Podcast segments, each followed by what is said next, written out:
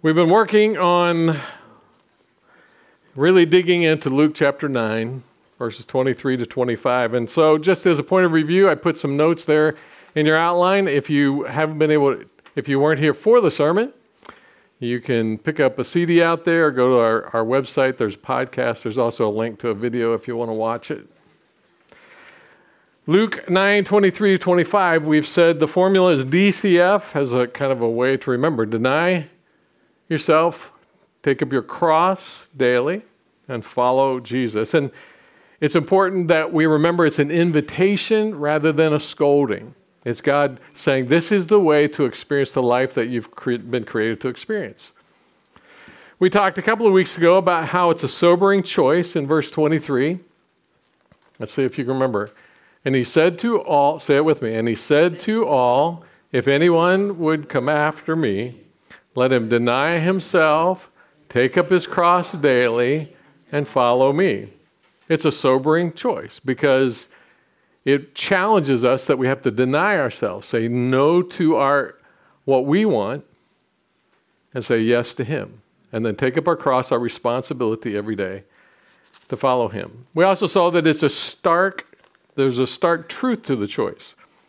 In verse 24, see if you remember it. For whoever will, would save his life will lose it, but whoever loses his life for my sake will save it. It's a stark cho- choice, it's either or. And we live in a world of both and. And then we saw the logic and math of the choice in verse 25. For what does it profit a man if he gains the whole world and loses or forfeits himself. And we also looked at how, even when you do the math and it just makes sense that we should follow Jesus because what he offers, still, there's only a, a few, comparatively few, who will actually follow him. Because it narrows the, the gate, and uh, the vast majority of people will not follow Jesus. Then last week we looked at how it requires that we choose God over people. And the essential question then is Is there anything Jesus could ask to which you would respond, that's too much? As we continue to dig into this, the phrase that has kind of captured me all week long is this phrase, the whole world. If you gain the whole world, if you gain the whole world. So, Lord, we pray that you would open up our hearts our eyes, our ears, especially our souls. Because we can't discover anything except that you reveal it to us. So, Holy Spirit, open us up to the truth that you want us to grasp onto and how you want us to apply it and change us. Let it be you, Lord. And let us be amazed. In Jesus' name, amen. This message has the potential to be very much like drinking out of a fire hydrant. Have you ever tried that? I don't recommend it. Because there's so much water coming out of a fire hydrant that it'll just overwhelm you, it can even drown you. And that, that's the danger of me sitting with a scripture or a theme too long, is that my mind just keeps digging and digging and digging. So, what I'm hoping is that you will, what I'd like you to do is, as, as insights, as thoughts that come to you are meaningful, just jot it down. Just jot it down somewhere on, on your outline, just jot it down. And then, and then take it and spend time with it during the week and ask God what He wants to bring to your mind and how He wants you to apply it. Because there, there's just a lot here. Um, so here we go. Fasten your seatbelt. We're going to build on Luke chapter 9 uh, by looking at 1 John chapter 2, verses 15 to 17. So if you have your Bible, if anybody need a Bible, because we're going to be looking at a couple scriptures. We have some in the back if you need them. Luke will be glad to deliver them. 1 John chapter 2, verses 15 to 17. 1 John chapter 2, toward the end of the New Testament.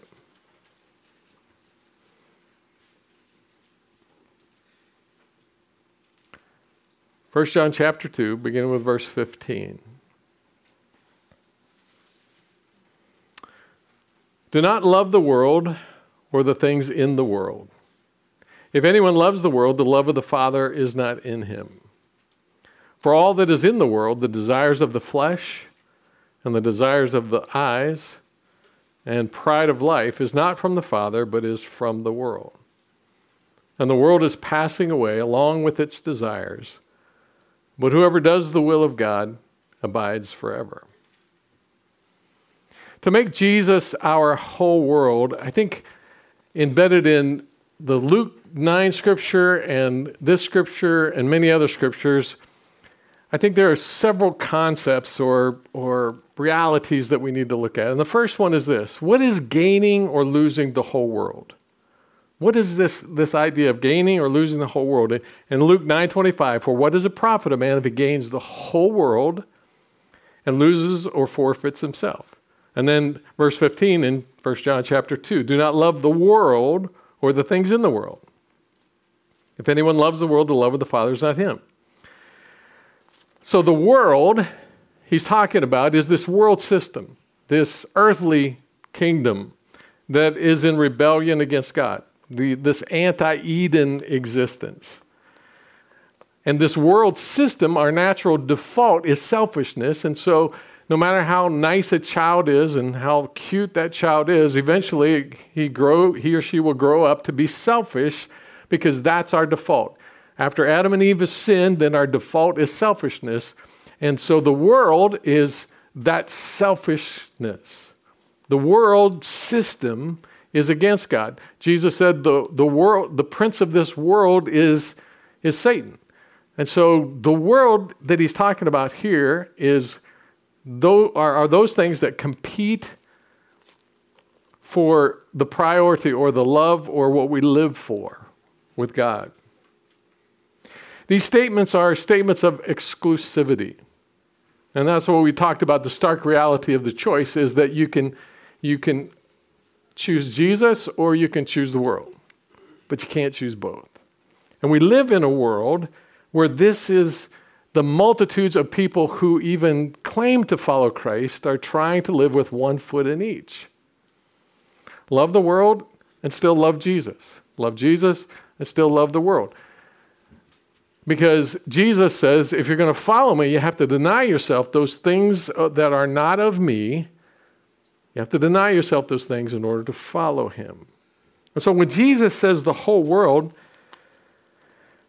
he's talking specifically about what would mean the whole world to each person. And this is not a generic kind of whole world. What, and so he says, what would it gain, what would it profit a man if he gains the whole world? So he's not talking about the whole world. He's talking about what is the whole world to me. And so here's an important concept. Here's an important spiritual reality that you might want to write down. The devil's deceit is to get us to dismiss truth. The devil's deceit is to get us to dismiss truth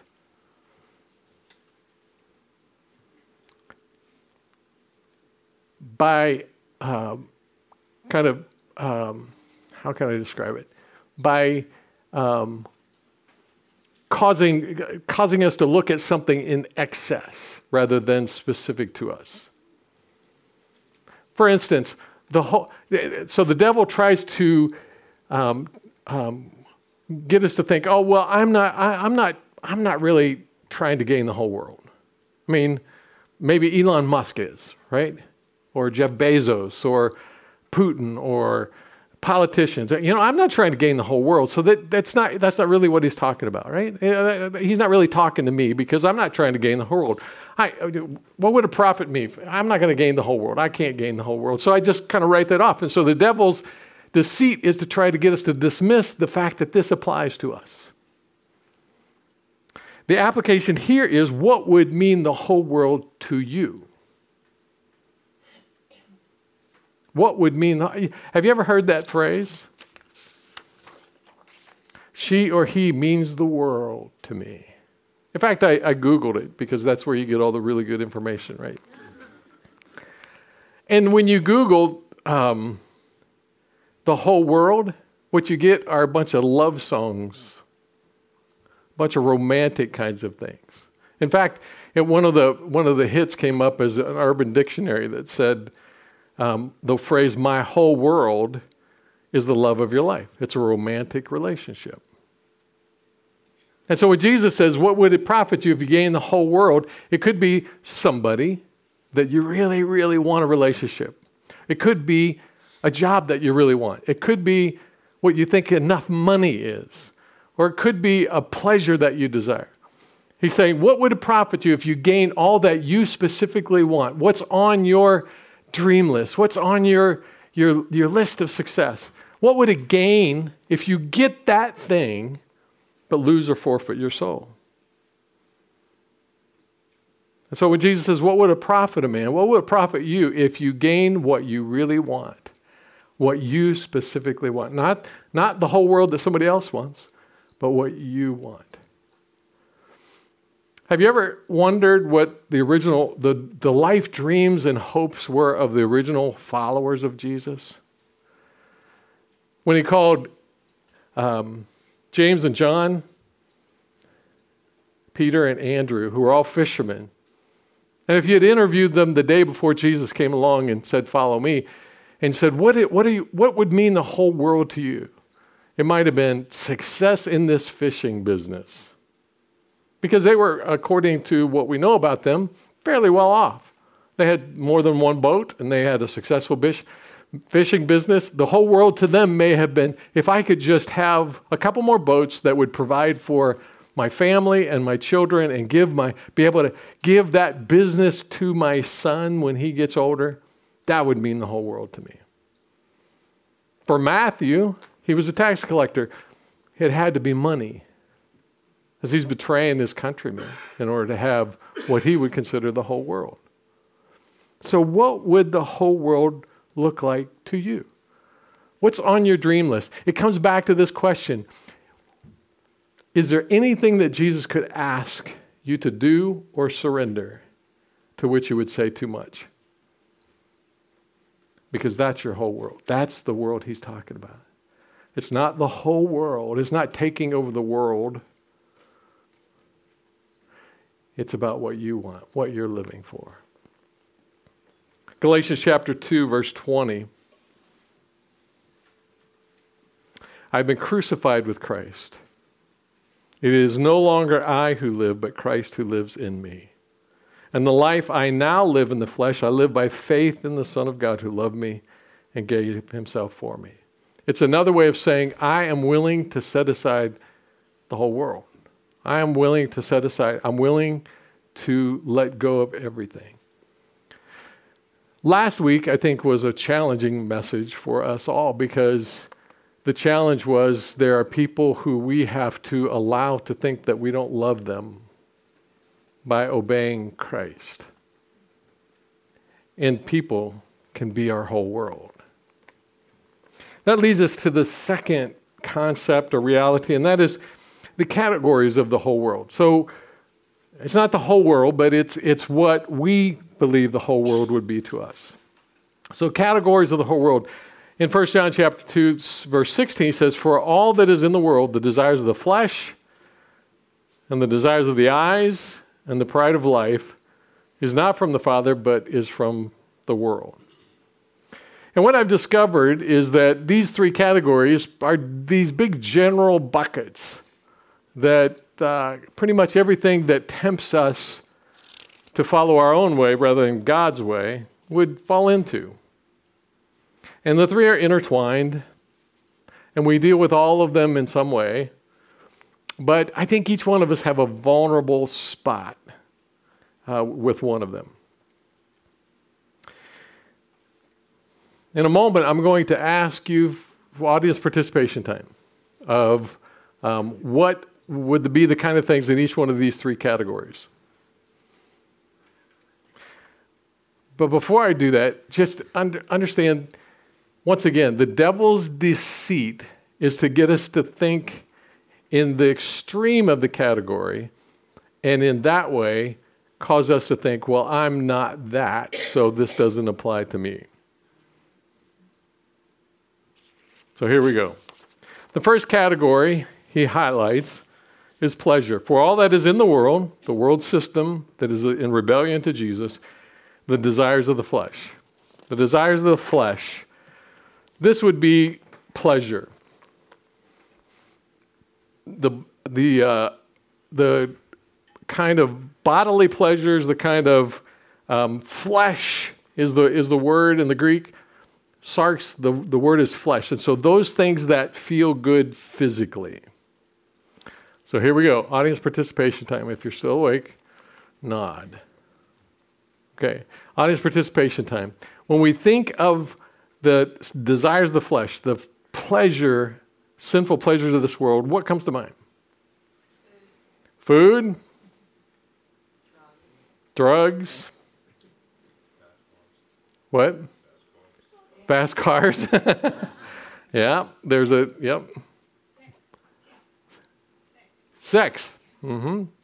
And in our culture, top of the list, right there, right? Advertising, every, you know, I mean, the whole nine yards.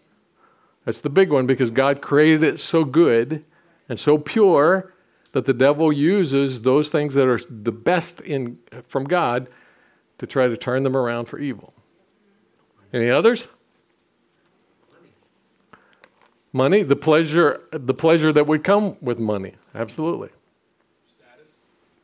Status, would um, be a part, be a part of it because they're all intertwined. It has a lot to do with pride, but the, the, the feelings of pleasure that come when you're, you have something. And so, if we, and, and so oftentimes in evangelical Christianity, we have those big boxes and we goes, okay, I don't, I don't smoke, I don't chew, I don't dance, I don't go with girls that do. You know, that was kind of the mantra when I was a teenager. You know, and, and so I don't do any of those big things. So pleasure's not an issue with me, right? Wrong. How about this? And so I, I was, you know, one of the big things for me is laughter. I love to laugh. I just love to laugh. Is there anything wrong with laughing? Not in the way that God created it, but in our world, it's been tainted, hasn't it? And so you watch comedians, and, and, and there's just so many of them that they immediately go to places you shouldn't, your mind shouldn't go, your heart shouldn't go. Or if God wants me to be doing something, reaching out to someone, caring about someone, and I instead I choose, oh, I just want to feel good, so I'm going to laugh. I'm going to watch something that will cause me to laugh. Now it has become my God. It has become a part of my world. What about popcorn? Yeah. What about those things that we turn to to medicate ourselves, just numb ourselves? They're not big things, they're not the big sins. And yet, when I turn to them, when I should be doing something different, then I'm disobeying God. I am giving into that temptation. I'm giving into that's the world I want to live in. Fasting, that is giving up food in order to focus on God, is, is not a popular spiritual discipline in affluent cultures. And in fact, most pastors that I talk to or teach or don't even practice it. Not because they're res- resisting it, even, but because it's just not a part of the Christian world. Why? Because a part of this, this pleasure, this desire of the flesh, is the avoidance of discomfort, is the avoidance of pain. Now, does anybody wake up in the morning going, oh, man, I hope I have some pain today?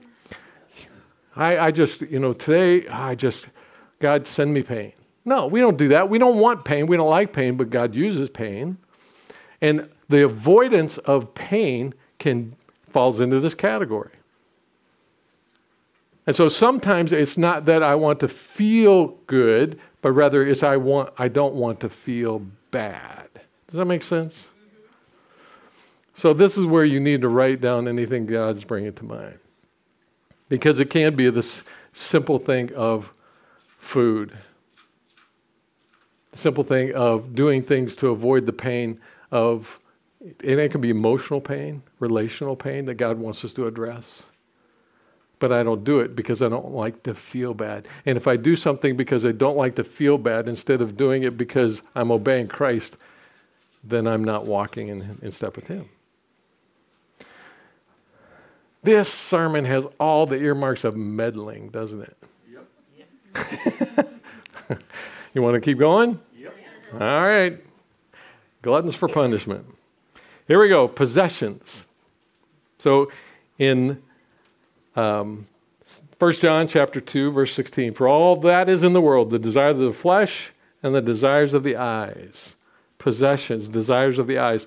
The, the lust of the eyes is, is the way that the King James puts it, points to our desire to have and to collect and to acquire. It's about the stuff in this world, it's about the things that we want. So here we go audience participation. What would fall into this category? Fast car? yeah, probably all three would, yeah. Fast cars, yeah, for a different reason. What's that? New clothes. Diamonds. Diamonds. What's that? Relationships. Okay. Um, oh, it's, oh, yeah, collecting wives. Yeah, Solomon collecting wives. Yeah, you know. That was, is that what you're thinking? I mean.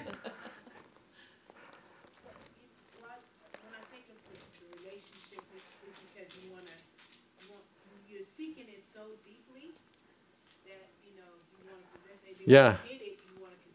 Yeah, you want to possess it, you want to control that other person. Yep, yep. Anything else? So having money, having things, having buying stuff, getting stuff, collecting stuff, um, making your bank, bank account bigger, all of those kinds of things. Pornography would would probably, again, all of them inter, intertwined, but probably the first one, you know, because it's that desire for pleasure, the pleasure of looking at something. So, um, what if it's not, well, it, and, and it's not just the fact that we gather the possessions, but it's our attitude toward them. That I, I, I want those kinds of things. Um, it's it how I treat people when something happens with my possessions in relationship to them.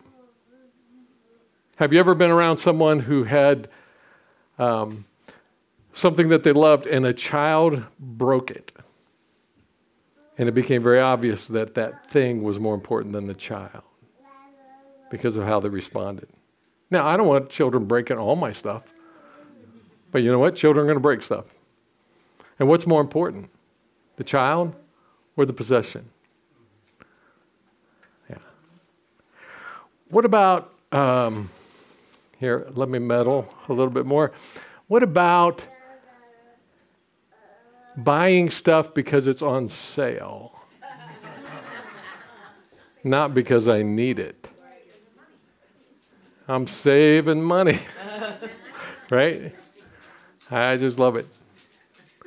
Look at all the money I saved by buying this stuff. I said, Well, wait a minute. You spent money, right?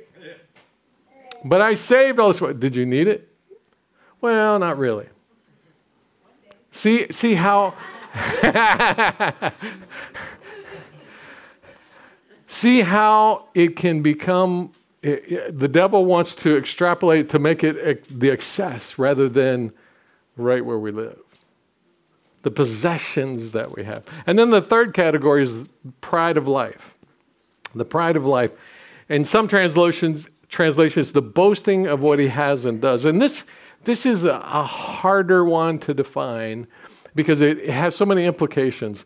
It's about uh, living a proud or ostentatious or presumptuous life. It's about, um, and, I, and I think It's wanting to look good to other people, I think is really the best kind of definition I've come up to. The desire to look good in front of the people. So, what would come in this category? Social media. Yeah, having how many followers do I have, right? What else?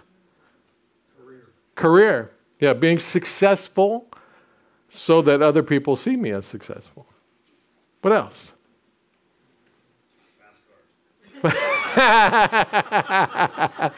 yeah, so that everybody goes, ooh, look, wow. yeah, how we look, how we look. Yep, absolutely. And and this and so here's the here's the um, the rubber meets the road kind kind of ap- application. Not wanting people to see my flaws. I want, what does that say? If I don't want them to see my flaws, what I'm saying is I don't want them to think I have any flaws, so I want them to see me as perfect. Getting defensive because I want people to think well of me, and, and if they say anything bad about me, if they criticize me, then they, then I, I you know, that, that's that, that I'm taking a hit. Unwilling to be wrong or to apologize has to do with pride. I want to look good. I don't want anybody to see me in any way other than good and perfect. And so I keep my yard so that the neighbors think well of me. I drive a fast car so that people think well of me. I try to climb the ladder of success even though it's costing me my health and my family because I want people to think well of me. I want to be popular. I want, to, I want people to think that I'm something that I'm not. Lust of the flesh, lust of the eyes, and the pride of life. Luke chapter 16, verse 13 says, No servant can serve two masters, for either he will hate the one and love the other, or he will be devoted to the one and despise the other.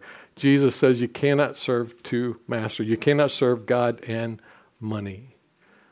And then Romans 6:16 says, "Do you not know that if you present yourselves to anyone as obedient slaves, you are slaves to the one whom you obey, either to sin, which leads to death, or of obedience, which leads to righteousness. And so, what, what those scriptures are saying is in each one of these areas pleasure, possessions, and pride I have to daily choose whether I'm going to live for Christ or to live for myself. And if I live for Christ, then I experience the life that He has for us but I am enslaved to one or the other. I am I do belong to one or the other, but I can't serve both. And I feel like I haven't done justice to that scripture. Which is why I want you to write down what it, because I don't know eh, uh, the intricacies of your life. The fact is, we can put on such a facade, we can put on such a, a, an appearance that everybody thinks well of us and thinks we don't have any problems or any difficulties, any struggles, and we can be dying inside in our life with Christ. Amen. And it can be pleasure, and it can be possessions, even though we don't, ha- it's not about having a lot, it's about my attitude towards them, or pride. And I can be living for things so that people think well of me or don't think badly of me and I don't even realize it. And it will eat us alive because we cannot serve both God and anything else. And when God reveals those, and here's, here's the most wonderful part, is when God reveals anything of those to you, it's because He loves you. Amen. And He's saying, what you are living for in pleasure or possessions or pride, is eating away at your soul and it will destroy you. So let me have it. Let me have it. Let me have it. Because so oftentimes, God will say to us, Give me that. Give me that relationship. Give me those possessions. Give me those desires for success. Give me those. Give me those. And then we think, okay. And we hand them over, and then He purifies them, and He'll hand them back because He wants to fulfill the desires that He's placed within us, but not the desires that the devil has distorted and, and is trying to use to destroy us. So you can be confident that when He identifies those things in your life, it's out of His love for you and out of experiencing the abundant life that is even better than what you already have. No matter what it looks like, no matter how you feel when it, you expose it, because some of, some of those things you have to confess to somebody else and say, Man, I, I'm living there, I can't get a handle on this. I can't. And, and then we receive the cleansing and the forgiveness and the abundant life that He has for us. And that's what the church is all about. Some of these things will not be resolved except through iron sharpening iron relationships. Amen. And so, if you have those kinds of things, spend some time with the Lord and let Him give you some direction. How do I overcome? Because He doesn't want any of those things to control us. And there's so many people who claim to be Christians in our world that are being controlled by them. And so they're challenged to fast and they refuse to fast. They're challenged to give to the Lord's work, and they, they won't do it. They're challenged to make a priority of who God is and what He wants and how He wants us to live, and they're more concerned about how somebody else will think about them. And that will destroy us. I often think of the rich young ruler who came to Jesus said, you know, he, Lord, I want to, I want to follow you. I want to follow you. And Jesus said, well, keep the commandments. And he said, I have, which was pride alert. And Jesus looked at him and loved him. He loved him and said, okay, if you really want what I have, so all you have, give it to the poor and then follow me. He looked at him and he loved him. He wanted him to be free. And God wants you to be free, whatever it is that is the world to you, that is keeping you from experiencing Him. He wants you to be free. He died for you to be free. Which brings us to this third reality or this third concept. Okay, so what does it mean? This right side up lifestyle of making Jesus the whole world. It's a lifestyle. It's a lifestyle. Circle the word lifestyle. It's, it's not a one time decision, but it's every day. So in that in Luke chapter 9, he says, if, any, if you, anyone would come after me, let him deny himself, pick up his cross daily, and follow me. It's a lifestyle of doing it. That's why we emphasize knees and nudges all the time. Get on your knees at the beginning of the day, surrender yourself, praise God, and then walk, walk in step with Him as you go through the day. The hardest of those choices are often the smaller choices, the little choices, the daily choices. It's the challenge of giving up what we can see for what we can't see.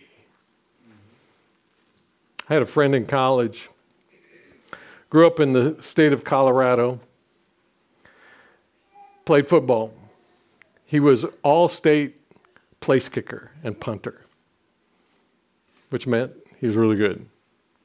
He was offered a full ride scholarship to the University of Colorado, Division 1 football as a kicker. And he came to this little tiny Bible college in Houston, Texas, where I went, and had to work a second, work a job to pay for his tuition, to pay for his housing, to pay when he could have had all the honor. You know, he could have been traveling on an airplane to games all over the country. He could have had all, you know, for winning games as the kicker. He could have had, he could have had everything, but he chose to say no to that because God said, I want you at that Bible college preparing to be a pastor. He walked away from a lot. And I remember when I heard about that, I thought, man, why did you do that? And I caught myself. Why would I even? I'm at a Bible college studying to be a pastor, and I'm asking why he would turn his back on the world in order to pursue God. What, that just shows you how upside down we often are. And he's gone on to make a difference in thousands of people's lives.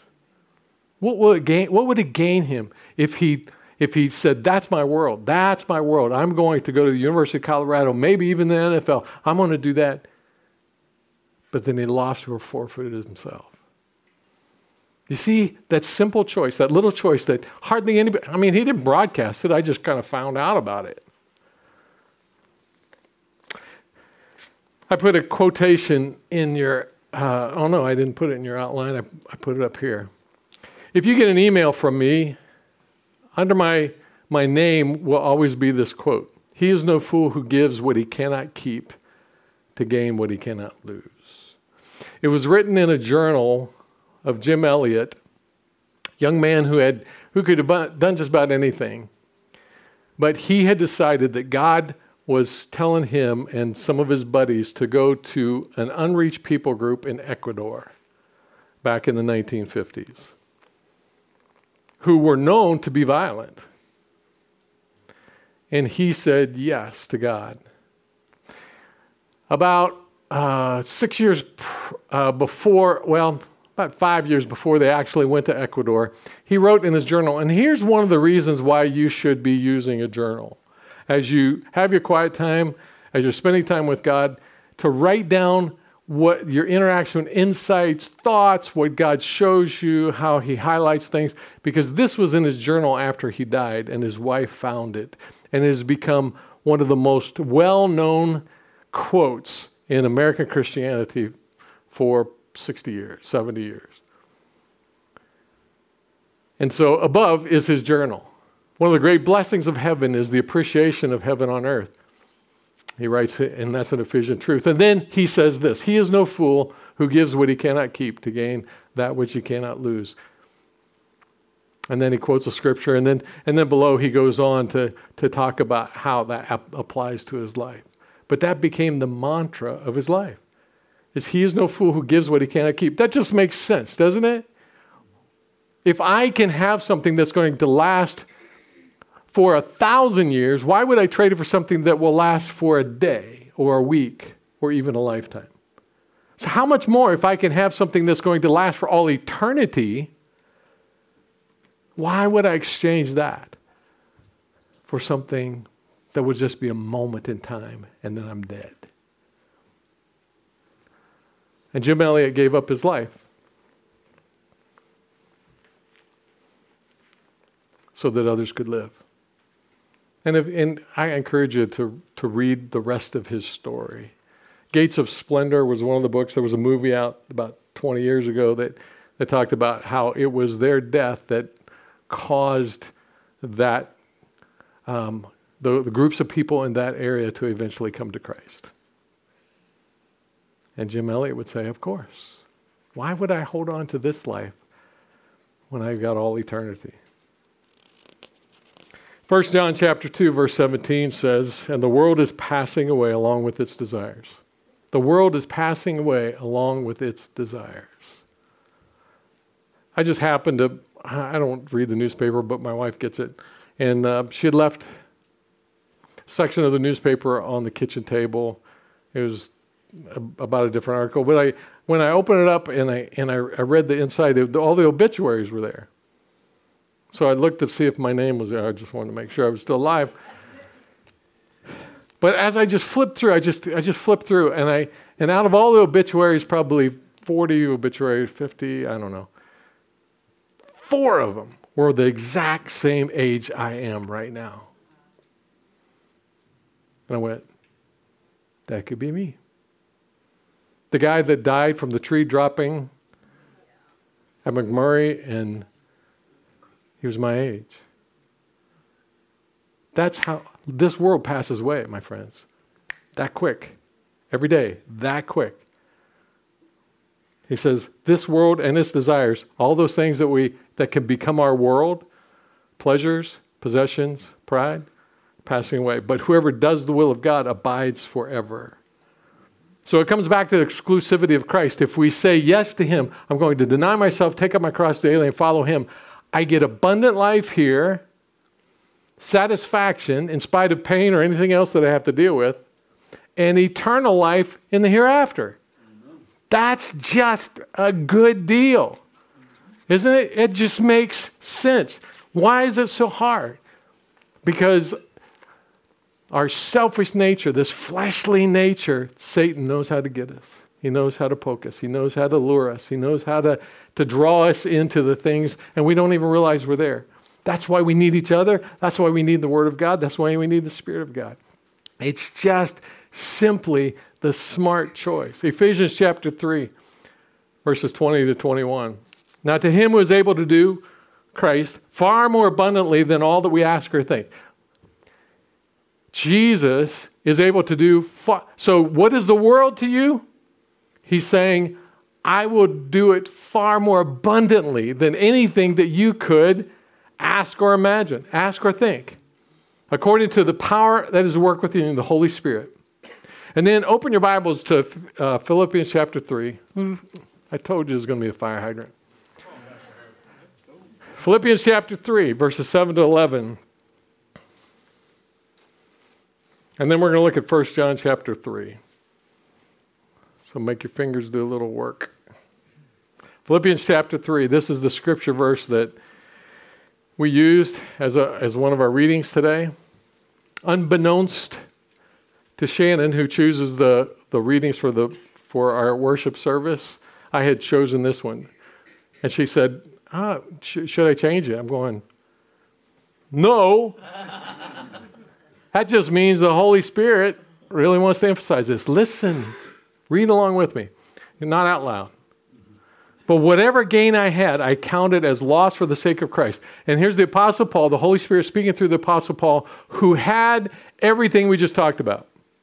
He had the pleasure, the possessions, the wealth, and the position of being one of the best of up and coming Pharisees of his faith. So, of the Jewish faith, he was going to be one of the top of the Sanhedrin.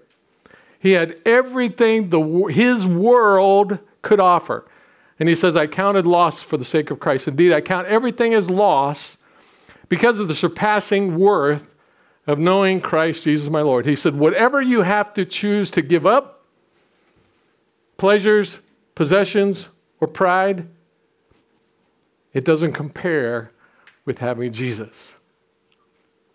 For his sake, I've suffered the loss of all things. And he did. He literally did. He lost everything. And I count them as rubbish. And I hate that translation because it doesn't do it justice. That word rubbish is used for sewage. even worse than sewage. It manure is a nice way of saying it. I count it as manure. I count it as dung. I count it as excrement. All that I had, all, all the pleasure, all the possessions, all the pride that I had, I count it as, as worse. Eh, not that you would never want to keep it. Manure. In order that I may gain Christ and be found in him, not having a righteousness of my own that comes from the law, but that which comes through faith, relationship with Christ and the righteousness that comes from God that depends on faith.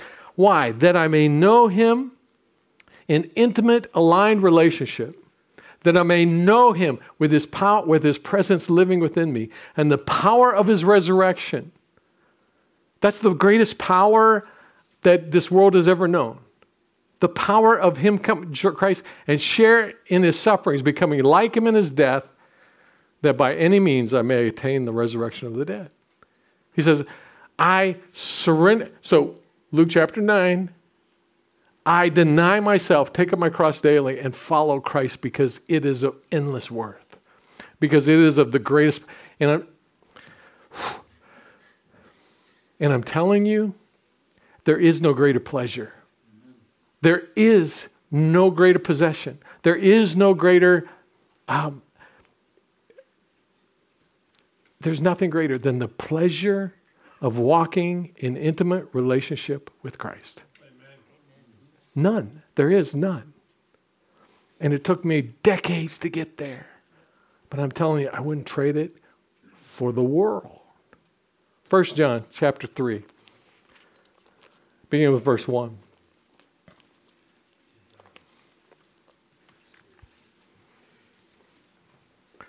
First John 3, beginning with verse 1.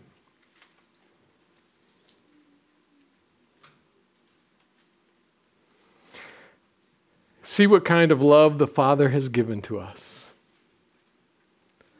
That we should be called children of God. Not slaves, not servants, not, not just people that are part of his salvation plan, his very own children. Dearly loved children. The kind of love the Father has given to us is that we should become his treasured children, that he pulls up onto his lap, that he walks alongside of, that he pours out his best upon. And so we are. The reason why the world does not know us is that it did not know him. Beloved, we are God's children now. And what we will be has not yet appeared. But we know that when he appears, we shall be like him. We shall see him as he is.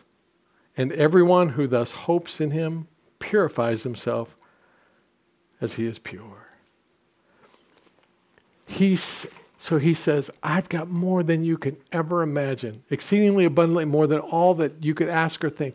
I have for you if you will just deny yourself, take up your cross daily, and follow me, aligning yourself with me, not giving into the world, but living for me. And I've got all of that here. And then when you die, or when Jesus comes again, we will be transformed to be like him and we will be treasured by him. And you read Revelation 21 and 22, and you see the picture of all the pleasure, all the joy. He will wipe every tear. He will, he will delight in us, and we will reign with him. And it's beyond comprehension. And so he says, it's just a good deal. It just makes logical sense for us to say no to anything he wants to say no to, to give up everything so that we can have him. So I don't know what the world is for you, but here's what I do know He's always working on us. And there's something. Do not sit there and think, oh, well, the person on the right of me, yeah, he's got issues. And the lady on the left of me, she really needs to do something. But I think I'm okay. Every single one of us have things, and out of his love for us, it's an invitation to say, okay, let's let's peel back that other layer so I can give you more pleasure. Let's peel back another one. And so, what I want you to do is, is as you, during this week, just spend some time with God, listen to see what He might put His finger on and say, let me have that because I got something better. Would you bow your heads?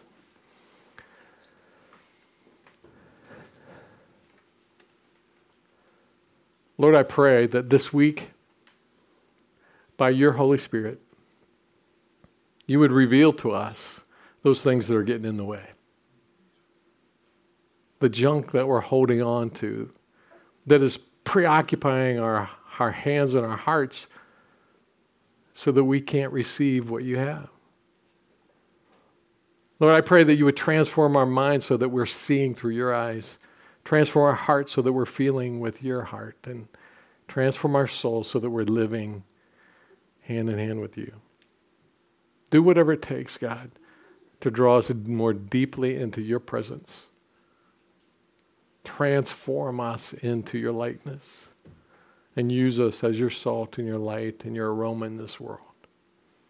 Turn us right side up. Whatever it takes, make us like you. In the name of Jesus, we pray. Amen.